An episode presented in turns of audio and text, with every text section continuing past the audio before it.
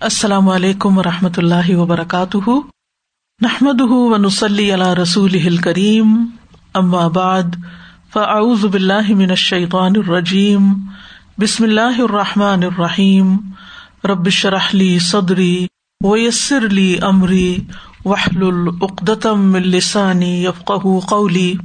الحمد للہ الحمد للہ اللہ سبحان تعالیٰ کا بہت شکر اور بہت احسان اور بہت فضل ہے کہ آج ہم اس کی دی ہوئی توفیق سے سورت الانعام شروع کرنے جا رہے ہیں۔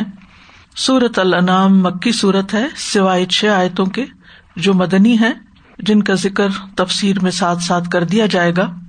یہ طویل صورتوں میں سے ایک ہے۔ اس سے پہلے سورت البقرا عال عمران، النساء، المائدہ، یہ بھی طویل صورتوں میں سے ہے اور سورت النام بھی اسب اقتوال کا حصہ ہے۔ پہلی چار صورتیں یعنی انسا سے المائدہ تک مدنی صورتیں ہیں، لیکن سورت الانعام مکی صورت ہے۔ اس کی آیات کی تعداد ایک سو پینسٹھ ہے اور ترتیب کے اعتبار سے یہ چھٹی صورت ہے۔ نزول کے اعتبار سے یہ سورت الحجر کے بعد نازل ہوئی۔ یہ سورت اللہ سبحان تعالی کی حمد کے ساتھ شروع ہوتی ہے۔ اس کا ایک اور نام الحجا بھی ہے۔ اس سورت کا نام النام اس لیے رکھا گیا کیونکہ اس میں مویشیوں کا ذکر ہوا ہے اور اس لیے بھی کہ اس کے زیادہ تر احکام مشرقین کی ان جہالتوں کو واضح کرتے ہیں جو جہالتیں وہ اپنے بتوں کا تقرب حاصل کرنے کے لیے کیا کرتے تھے۔ تو ان جہالتوں کو، ان رسموں کو، ان طریقوں کو اس صورت میں بیان کیا گیا ہے۔ اور اس صورت کا نام الحجت اس لیے ہے کیونکہ اس صورت میں اللہ سبحان تعالی کی وحدانیت اور توحید کے بہت سے دلائل ہیں اور مشرقین پر حجت کو بہت زیادہ قائم کیا گیا ہے۔ اس صورت میں انعام کا لفظ چھ بار آیا ہے۔ آیت نمبر ایک سو چھتیس میں، آیت نمبر ایک سو اڑتیس میں تین بار آیا ہے۔ ایک ہی آیت کے اندر تین بار اور پھر آیت نمبر ایک سو انتالیس میں آیا ہے۔ پھر اسی طرح آیت نمبر ایک سو بیالیس میں انعام کا ذکر آیا ہے۔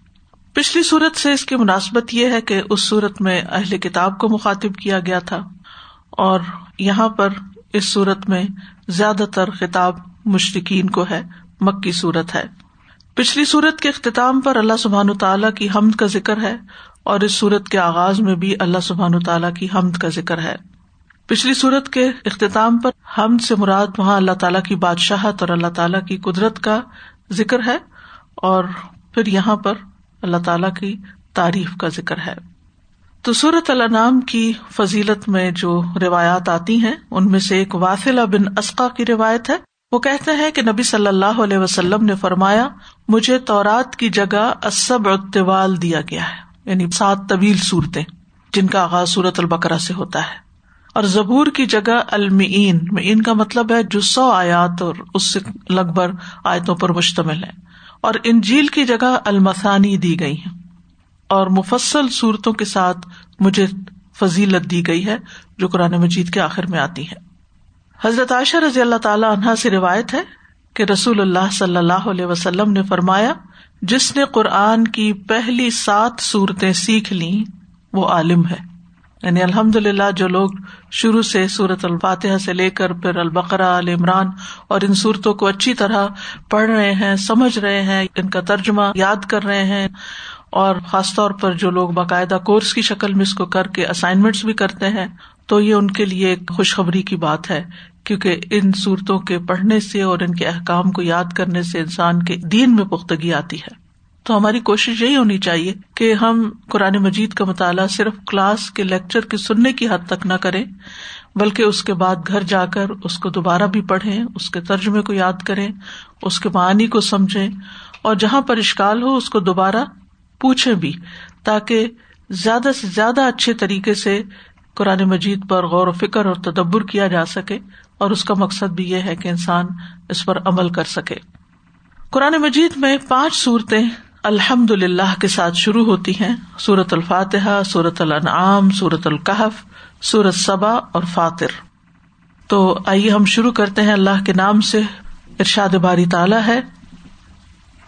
اعوذ باللہ من الشیطان الرجیم۔ بسم الله الرحمن الرحيم الحمد لله الذي خلق السماوات والأرض وجعل الظلمات والنور. ثم الذين كفروا بربهم يعدلون. سب تعریف اللہ کے لیے ہے، جس نے آسمانوں اور زمین کو پیدا کیا۔ اور اسی نے اندھیروں اور روشنی کو بنایا۔ پھر وہ لوگ جنہوں نے کفر کیا، وہ اپنے رب کے ساتھ دوسروں کو برابر قرار دیتے ہیں۔ سورت کا آغاز الحمد للہ سے ہو رہا ہے۔ الحمد للہ سب تعریف اللہ کے لیے ہے۔ اس میں سب سے پہلے ال آتا ہے۔ اور مفسرین کہتے ہیں کہ یہاں ال استغراق کے لیے ہے۔ استغراق کا مطلب یہ ہے کہ ہر اعتبار سے تمام قسم کی حمد اللہ عز و جل کے لیے ثابت ہے۔ جیسے کوئی چیز غرق ہو جاتی ہے نا تو پورے اطراف سے ڈھانپ لی جاتی ہے۔ اور اللہ کے اس فرمان للہ میں لام یا تو اختصاص کے معنوں میں ہے یعنی اللہ ہی کے لیے خاص ہے یا استحقاق کے لیے ہے یعنی حمد کا حقدار اللہ ہی ہے صرف۔ اور ان دونوں معنوں میں کوئی تضاد نہیں ہے۔ یعنی ہم یہ بھی کہہ سکتے ہیں کہ ساری تعریفیں اللہ ہی کے لیے خاص ہے اور اللہ ہی ان کا حقدار ہے۔ یعنی اللہ سبحان تعالی کے علاوہ باقی جو مخلوق ہے، اس کی اگر کوئی تعریف کی جاتی ہے تو وہ جزوی، وقتی، لیکن اس کے اندر وہ معنی شامل نہیں ہوتا جو اللہ تعالی کی حمد کے لیے ہوتا ہے۔ بندوں کے لیے یا مخلوق کے لیے جب تعریف کا لفظ استعمال ہوتا تو حمد کا نہیں ہوتا۔ وہ مدح کا ہوتا ہے۔ تو حمد اور مدح میں بھی فرق ہے۔ حمد جو ہے، اس میں محبت اور تعظیم پائی جاتی ہے۔ یعنی کسی کی تعریف مراد اللہ سبحان تعالیٰ ہی ہے۔ یعنی اللہ سبحان تعالی کی تعریف کمال صفات کے ساتھ محبت اور تعظیم رکھتے ہوئے۔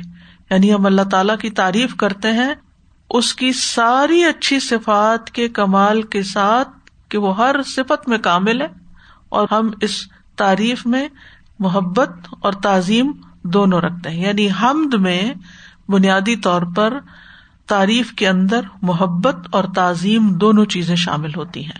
لیکن مدح میں یہ نہیں ہوتی۔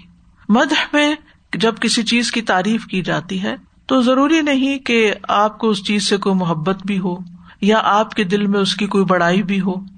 مثلاً اگر آپ اس ٹیبل کی تعریف کرتے ہیں کہ بہت اچھا ہے، اس کا رنگ اچھا ہے، اس کا سائز اچھا ہے، جس مٹیریل سے بنا ہوا وہ اچھا ہے۔ کئی دفعہ انسان کسی بھی چیز کی تعریف کرتا ہے، کوئی اچھی چیز آپ دیکھتے ہیں، کوئی پھول دیکھتے ہیں، کوئی درخت دیکھتے ہیں۔ تو ان ساری چیزوں میں انسان تعریف تو کرتا ہے اس کی خوبی کی بنا پر، لیکن اس میں محبت شامل نہیں ہوتی یا تعظیم نہیں ہوتی۔ ویسے ہی تعریف ہوتی ہے کہ کوئی چیز اچھی لگ رہی ہے، لیکن حمد کے لیے ضروری ہے۔ حمد کے لیے کیا ضروری ہے کہ اس میں محبت بھی پائی جائے اور تعظیم بھی پائی جائے۔ اگر ہم زبان سے خالی کہتے رہتے ہیں، سب تعریف اللہ کے لیے ہے، لیکن نہ دل میں محبت ہے اور نہ ہی اللہ کی عظمت کا احساس ہے، تو یہ ادھوری تعریف ہے۔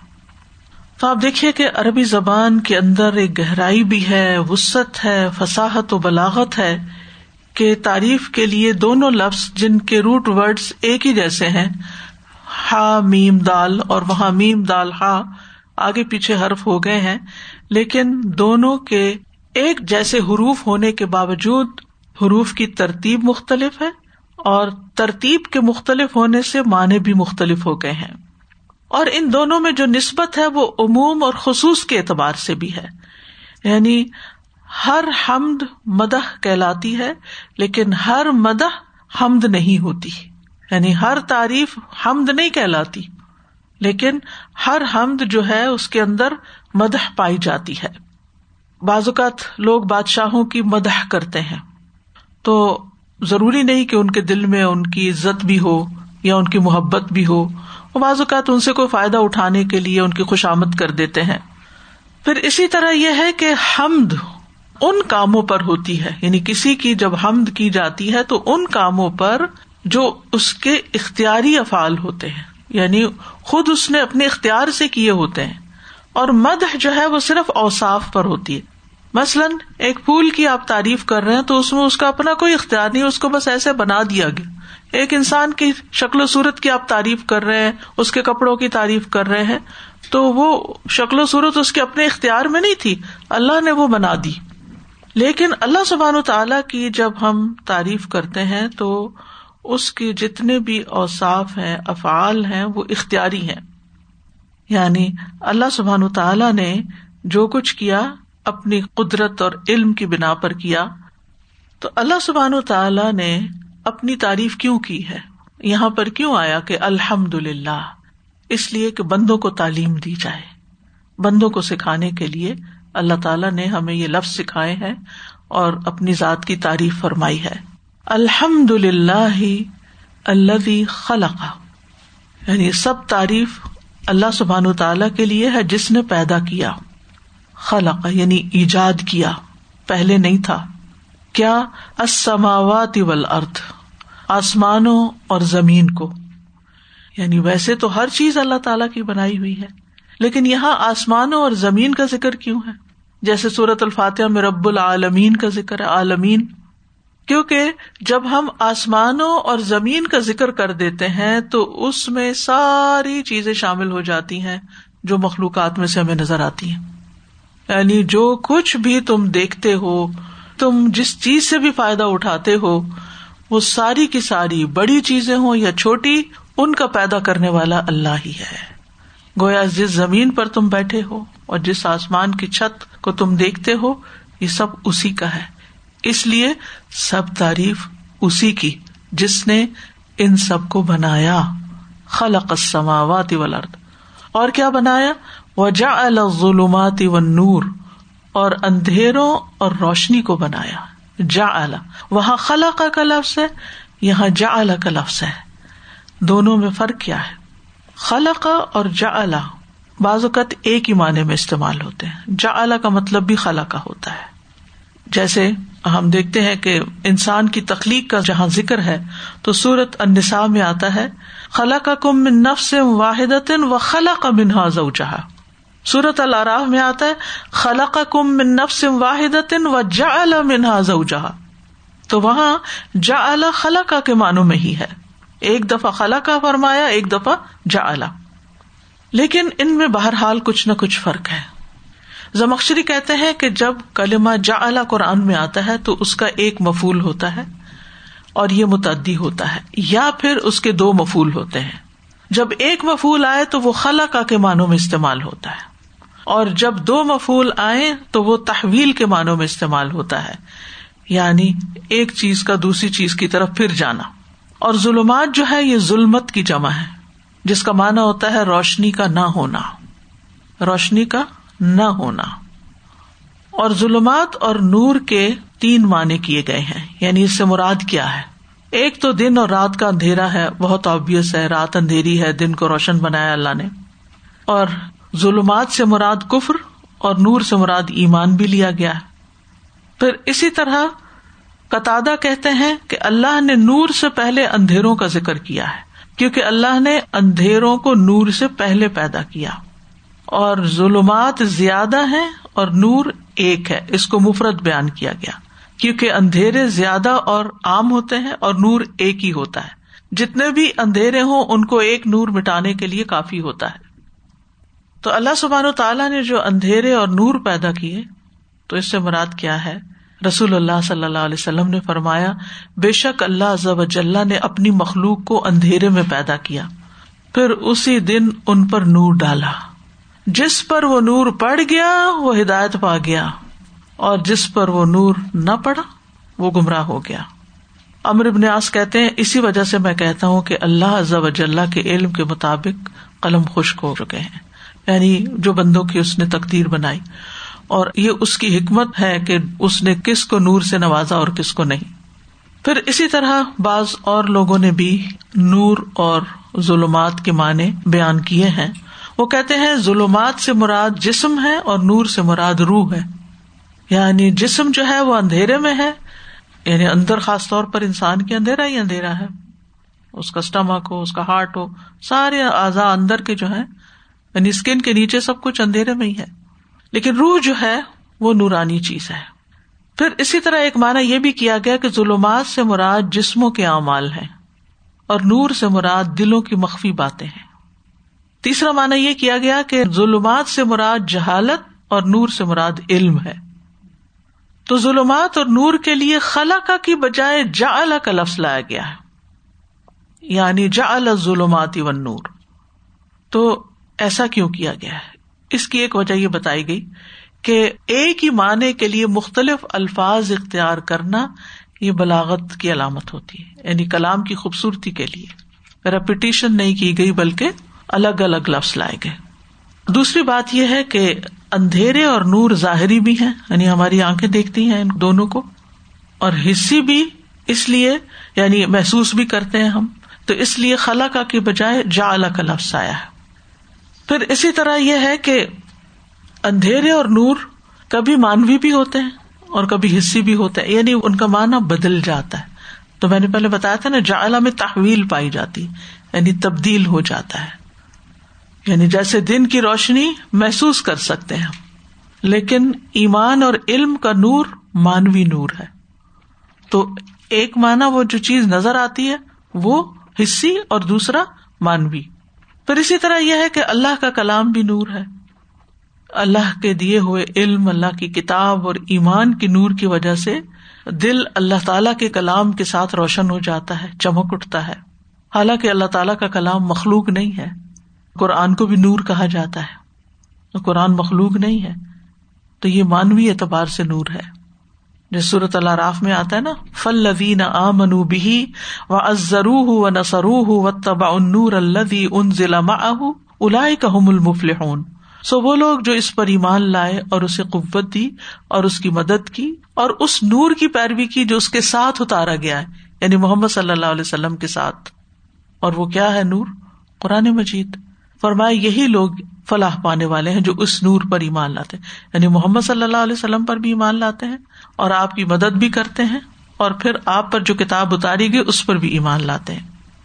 سورت تغابن میں آتا فمن بلّہ و رسول ہی و نور الدی انزلنا سو تم اللہ اور اس کے رسول اور اس نور پر ایمان لاؤ جو ہم نے نازل کیا ہے یعنی قرآن۔ پھر یہ کہ اللہ سبحان تعالیٰ مومنوں کو اندھیروں سے روشنی کی طرف لاتا ہے۔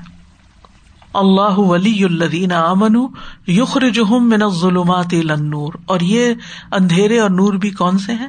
مانوی یعنی گمراہی سے ہدایت کی طرف، کفر سے ایمان کی طرف، جہالت سے علم کی طرف۔ اور اندھیروں اور روشنی میں رہنے والے برابر نہیں ہے اندھیرا اندھیرا ہے اور روشنی روشنی ہے۔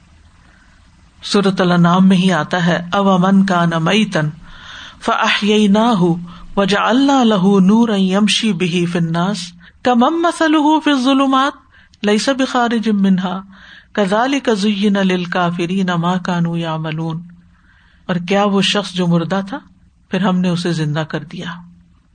یعنی ایمان بخشا، علم بخشا۔ اور اس کے لیے ایسی روشنی بنا دی۔ یعنی ہدایت دی، اس کو علم دیا، جس کی مدد سے وہ لوگوں میں چلتا پھرتا ہے۔ یعنی رہتا وہ انہیں لوگوں کے بیچ میں ہے جہاں اور لوگ رہتے ہیں، مومن کا پھر سب۔ لیکن اس کی اپنی ایک خاص نظر ہوتی ہے، اپنی خاص سوچ ہوتی ہے۔ اس کے مطابق وہ جیتا ہے۔ وہ لوگوں کی اندھی تکلیف نہیں کرتا۔ اور میں کمم مسل ہوں پھر ظلمات لئی سب خارج منہا۔ کدال کا زین کافری نما کانو یا ملون فرمایا کہ جس کا حال یہ ہے کہ وہ اندھیروں میں ہے، ان سے کسی صورت نکلنے والا نہیں یعنی علم والا اور اندھیروں میں رہنے والے برابر نہیں ہوا کرتے۔ اسی طرح کافروں کے لیے وہ عمل خوشنما بنا دیے گئے وہ جو کرتے ہیں۔ مطلب کیا ہے؟ یعنی اندھیرے میں رہ کر وہ غلط کام جو کر رہے ہیں اور ان کو نظر نہیں آ رہی اپنی غلطیاں۔ تو ایسے لوگ اپنے کیے پر مطمئن نظر آتے ہیں، خوشحال نظر آتے ہیں اور ان کو کوئی فکر ہی نہیں کہ وہ کس طرف جا رہے ہیں۔ ان اندھیروں میں رہنے کا انجام کیا ہو سکتا ہے؟ ثم الذین کفروا بربهم یعدلون، تو آیت کے آخر میں فرمایا، پھر وہ لوگ جنہوں نے کفر کیا، اپنے رب کے ساتھ برابر قرار دیتے یا دلون کا لفظ جو ہے، یہ عدل سے ہے۔ عدالت، معادلہ اسی سے ہے۔ اس میں مساوات کا معنی پایا جاتا ہے۔ عدل کا معنی ہوتا ہے دو چیزوں کا برابر ہونا۔ برب یا دلون کے دو مطلب بیان کیے جاتے ہیں۔ ایک ہے برب ین یعنی اپنے رب سے منحرف ہوتے ہیں۔ اور دوسرا یہ ہے کہ وہ اوروں کو اپنے رب کے برابر قرار دیتے ہیں۔ خلاصہ یہ ہے کہ کیسے ہیں یہ لوگ جو اللہ تعالی کی نشانیوں کو دن رات دیکھتے ہیں، اندھیرا دیکھتے ہیں، روشنی دیکھتے ہیں، آسمان دیکھتے ہیں، زمین دیکھتے ہیں، لیکن اس کے باوجود پھر بھی وہ مخلوق میں کسی کو، کسی بت کو، کسی انسان کو، کسی مردے کو رب کے برابر قرار دے دیتے یہ کتنی حیرت کی بات ہے۔ اور بہت سے لوگ تو پیدا کرنے والے کا ہی انکار کر دیتے ہیں۔ تو اللہ سبحان تعالیٰ کی تعریف بیان کی جا رہی ہے اس بنا پر کہ جس نے یہ سب کچھ پیدا کیا، جس نے یہ سب کچھ بنایا، اگر یہ سب چیزیں انسان کو نظر آتی ہیں، درخت ہے پتھر ہے چاند ہے ستارے ہیں، آسمان کی چیزیں، زمین کی چیزیں، تو ان کو پیدا کرنے والا ان کو نظر کیوں نہیں آتا؟ اس کے وجود کو محسوس کیوں نہیں کرتے؟ اور پھر ان چیزوں کو دیکھ کر انہیں سمجھ کیوں نہیں آتی کہ ان کا بنانے والا ان سے بھی بڑا ہے؟ پھر وہ چھوٹی چھوٹی چیزوں کے آگے اپنا سر کیوں ٹیک دیتے ہیں؟ ایسا کیوں ہے؟ کیونکہ وہ اندھیروں میں ہے ان کی عقل کام نہیں کر رہی۔ ان کو کچھ نظر نہیں آ رہا۔ اتنے کھلے اور واضح دلائل ہونے کے باوجود جب دن کی روشنی ہوتی ہے، ہر چیز نمایاں ہو جاتی، ہر چیز واضح ہو جاتی۔ اتنا کچھ ہونے کے باوجود پھر ان کو نظر نہیں آتا۔ کہ یہ سب کچھ کیسے بن گیا اور کس نے بنایا اور کون ہے وہ؟ لیکن جو ایمان لے آتے ہیں، جو اپنے رب کو پہچان لیتے ہیں، وہ ان چیزوں کو بظاہر دیکھتے بھی ہیں۔ لیکن وہ ان تمام مخلوقات سے اپنے رب تک پہنچتے ہیں۔ ان کو ایک خاص آنکھ سے دیکھتے ہیں۔ ان کے دل کا نور، ان کے ایمان کا نور جو ہے، وہ ان ساری چیزوں کو رب کی مخلوق کے طور پر دیکھتا ہے، نشانیوں کے طور پر دیکھتا ہے۔ وہ ان کو کسی بھی صورت رب کے برابر کرا نہیں دیتا، نہ سورج کو، نہ چاند کو، نہ ستارے کو، جیسے ابراہیم علیہ السلام نے کی اور نہ ہی کسی اور چیز کو، نہ کسی پتھر کے بت کو۔ یہ اللہ سبحان و تعالی کا خاص احسان ہے کہ اس نے ہمیں ہدایت بخشی۔ اور یہاں مشرقین مکہ کو اول خطاب ہے اور اس کے بعد سب انسانوں کو۔ آپ جانتے ہیں کہ مشرقین مکہ اس بات کو مانتے تھے کہ زمین و آسمان کا خالق اللہ ہے، وہی رات اور دن نکالتا ہے۔ اسی نے سورج، چاند سے تارے بنائے ہیں۔ وہ کبھی یہ نہیں کہتے تھے کہ یہ چیزیں لات ہو بل یا منات نے بنائی ہیں۔ تو ان کو خطاب کر کے فرمایا جا رہا ہے کہ جب تم خود یہ مانتے ہو کہ یہ سب کچھ اللہ تعالیٰ نے بنایا ہے اور دن کو رات اور رات کو دن میں وہی بدلتا ہے، تو پھر تم کسی اور کے آگے جا کے سجدہ کیوں کرتے ہو؟ ان کے آگے نظر نیاز کیوں چڑھاتے ہو؟ اپنی قربانیاں وہاں جا کے کیوں کرتے ہو؟ ان سے کیوں دعائیں مانگتے ہو؟ ان کے سامنے اپنی حاجتیں کیوں پیش کرتے ہو؟ جب سب کچھ کرنے والا وہ ہے، تو پھر تمہاری عبادت کا مستحق بھی وہی ہے۔ تو جو شخص اللہ کو خالق مانتا ہے، اسے چاہیے کہ پھر وہ اللہ کی حمد و ثنا بھی کرے، اللہ کی تعریف بھی کرے، اللہ کی عبادت بھی کرے۔ ہم میں پہلا درجہ یہ ہوتا ہے کہ انسان خالق کی کوئی بھی نشانی جب دیکھے، اپنے رب کی کوئی بھی نشانی دیکھے، تو اس کا دل رب کی عظمت سے بھر جائے۔ اب دیکھیے کہ ایک وہ نشانیاں ہیں جو ہم اپنی نیک ڈائی سے دیکھتے رہتے ہیں۔ سورج نکلتا ہے روز نکلتا ہے وہ ہمارے لیے پھر نشانی بھی نہیں رہتی۔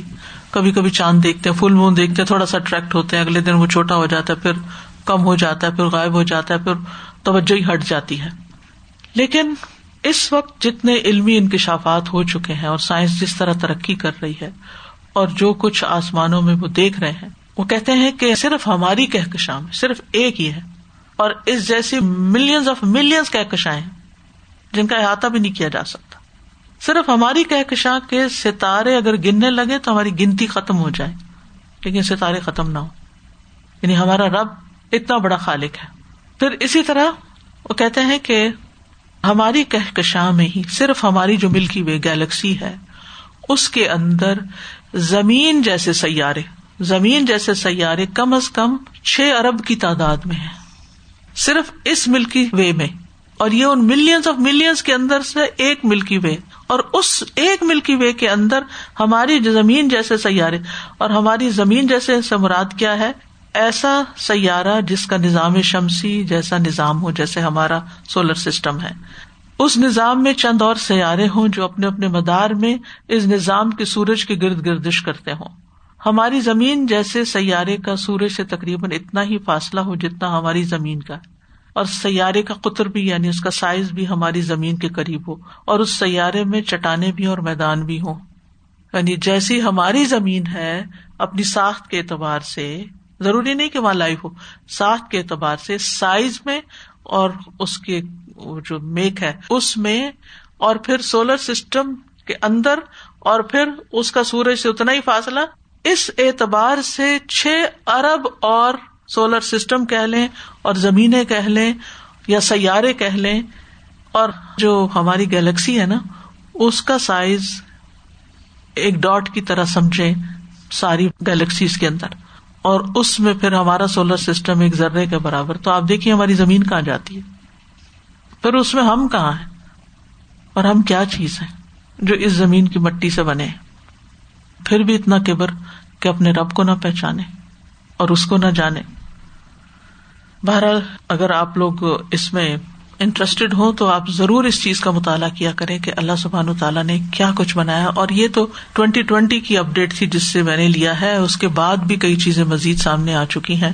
اور جس طرح خلا میں تحقیقات ہو رہی ہیں، مستقل طور پر ایسے ایسے انکشافات ہو رہے ہیں کہ انسان کی عقل حیران ہو جاتی۔ یعنی ہماری تو عقل میں وہ چیزیں آ بھی نہیں سکتی کہ جو کچھ اللہ سبحان و تعالیٰ نے بنایا تو اگر ستاروں کو گنتے ہوئے ہماری گنتی ختم ہو رہی ہے، تو پھر اللہ سبحان تعالیٰ کی ذات ہمارے ادراک میں کیسے آ سکتی ہے؟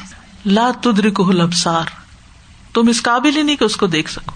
تمہارے اندر وہ کیپیسٹی ہی نہیں کہ تم اس کو دیکھ سکو۔ لیکن اس کی نشانیاں ہر طرف تمہیں نظر آ رہی۔ خلق السماوات والارض۔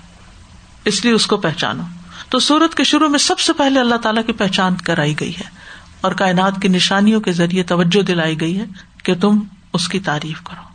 تو آسمان و زمین کی تخلیق کی ابتدا اور انتہا میں اللہ ہی کی تعریف ہے۔ اسی لیے ابتدا میں بھی خلقہ کے ساتھ بھی حمد ہے اور جب یہ سب کچھ ختم ہو جائے گا تو کیا ہوگا؟ سورج زمر کے آخر میں آتا ہے وطر الملائكة من حول العرش يسبحون بحمد ربهم وقضي بينهم بالحق وقيل الحمد لله رب العالمين۔ جب سارا کچھ ختم ہو جائے گا یعنی تخلیق ہوئی تو حمد، اور جب سب کچھ ختم ہو جائے گا تو بھی اللہ کی حمد ہوگی۔ کل من علیہ فان، ہماری کوئی ہستی نہیں ہے، ہم کچھ نہیں ہے ہاں اگر ہم رب کی سچے دل کے ساتھ، خلوص کے ساتھ عبادت کرے اور اس کے بندے بن جائے تو پھر اس نے ہمارے لیے بہت بڑا انعام تیار کر کے رکھا ہے، جنت جیسا۔ لیکن اس کی بڑی قیمت ہے جیسے دنیا کی نعمتوں کی قیمت دینی پڑتی ہے۔ کسی گروسری اسٹور میں چلے جائیں، کچھ اور لینے کے لیے چلے جائیں، تو آپ کو قیمت ادا کرنی پڑتی ہے اس کی۔ تو جنت ان سب چیزوں سے مہنگی ہے جو دنیا میں پائی جاتی ہے تو دنیا کی چیزوں کے لیے تو ہم کتنی محنت کرتے ہیں، اور اس کے لیے مال کماتے بھی ہیں، اور خریدتے بھی ہیں، اور بیچتے بھی ہیں، اور سب کچھ کرتے ہیں۔ لیکن اللہ نے مومنوں سے جنت کا سودا کر رکھا ہے۔ ان اللہ حشتر عامر المنین انفسم و امبال بے ان الحم الجن تو ہمیں جنت کا خریدار بھی بننا ہے۔ تو اس کے لیے پھر محنت بھی کرنی ہے، کوشش بھی کرنی ہے۔ اور وہ کوشش شروع ہوتی ہے نقطۂ آغاز علم حاصل کرنے سے۔ اگر آپ یہ آیت نہ پڑھے تو آپ کے دل میں اللہ کی عظمت کا احساس کیسے پیدا ہو؟ گھر بیٹھے تو نہیں پیدا ہو سکتا۔ کچھ پڑھے بغیر، کچھ جانے بغیر تو نہیں ہو سکتا۔ یہ باتیں ہم نے کتنی دفعہ بھی پڑھ رکھی ہوں۔ پھر بھی ہمیں بار بار دہرائی کی ضرورت ہے۔ اس لیے کہ ہم جس دنیا میں رہتے ہیں، یہ بہت غافل کر دینے والی۔ ہم صرف مادی چیزوں کو دیکھتے رہتے اور انہیں میں کھو جاتے ہیں۔ تو یاد رکھیے، جو کچھ بھی اللہ نے پیدا کیا، تو پہلا نقطہ کیا ہے؟ کہ ہمارے دل میں اس کا احساس پیدا ہو۔ اللہ اکبر۔ بے اختیار نکلے، اللہ اکبر۔ یہ اللہ نے بنایا ہے، اتنا کچھ بنایا ہے، ایسا ایسا بنایا ہے۔ اور ہمارا دل محبت سے بھر جائے اور اس کی عظمت سے بھر جائے۔ یہ حمد ہے۔ پھر یہ کہ ہماری زبان بولنا شروع کر دے اس کی تعریف میں۔ ہم لوگوں کی تعریف کرتے ہوئے، چیزوں کی تعریف کرتے ہوئے، اپنی تعریف کرتے ہوئے نہیں تھکتے۔ لیکن اللہ کی تعریف کتنی کرتے ہیں۔ کیا بولتے ہیں؟ کتنا بولتے ہیں؟ کتنی تصویر کرتے ہیں؟ کتنا ذکر کرتے ہیں؟ اور وہ ذکر بھی کرتے ہیں تو صرف زبانی گردش کرتے رہتے ہیں۔ دھیان کہیں اور ہی ہوتا ہے۔ تو یہ اگلا درجہ ہے۔ پہلا درجہ ہے محبت اور تعظیم کا۔ اگلا درجہ اس محبت کا اظہار زبان سے کرنا۔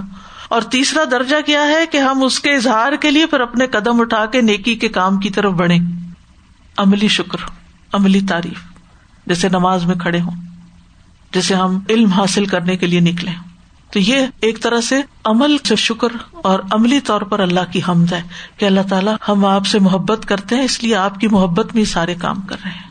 اسی لیے بعض اللہ کے مقرب بندے کہا کرتے تھے کہ ہمیں رات سے اس لیے محبت ہے کہ اس میں ہم اللہ کی عبادت کرتے ہیں اور دن اللہ کے بندوں کی خدمت کرتے ہیں۔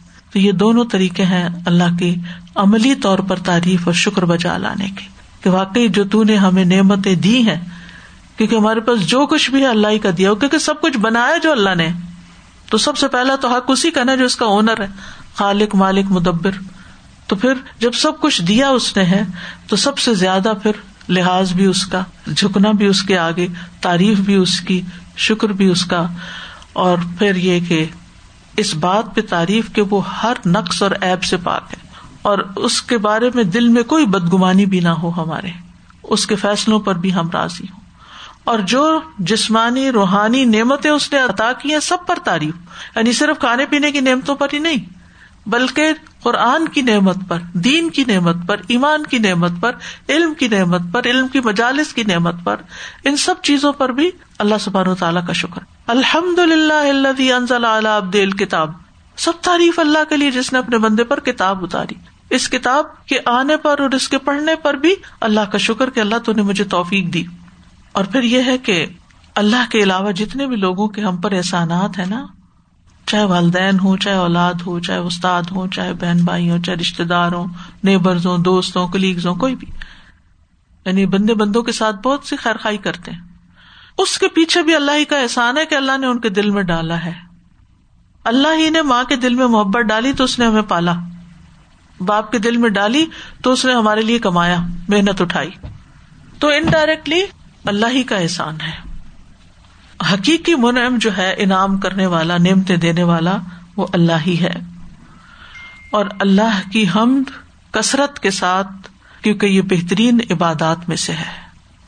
یعنی الحمد للہ کہنا بذات خود ایک عبادت ہے۔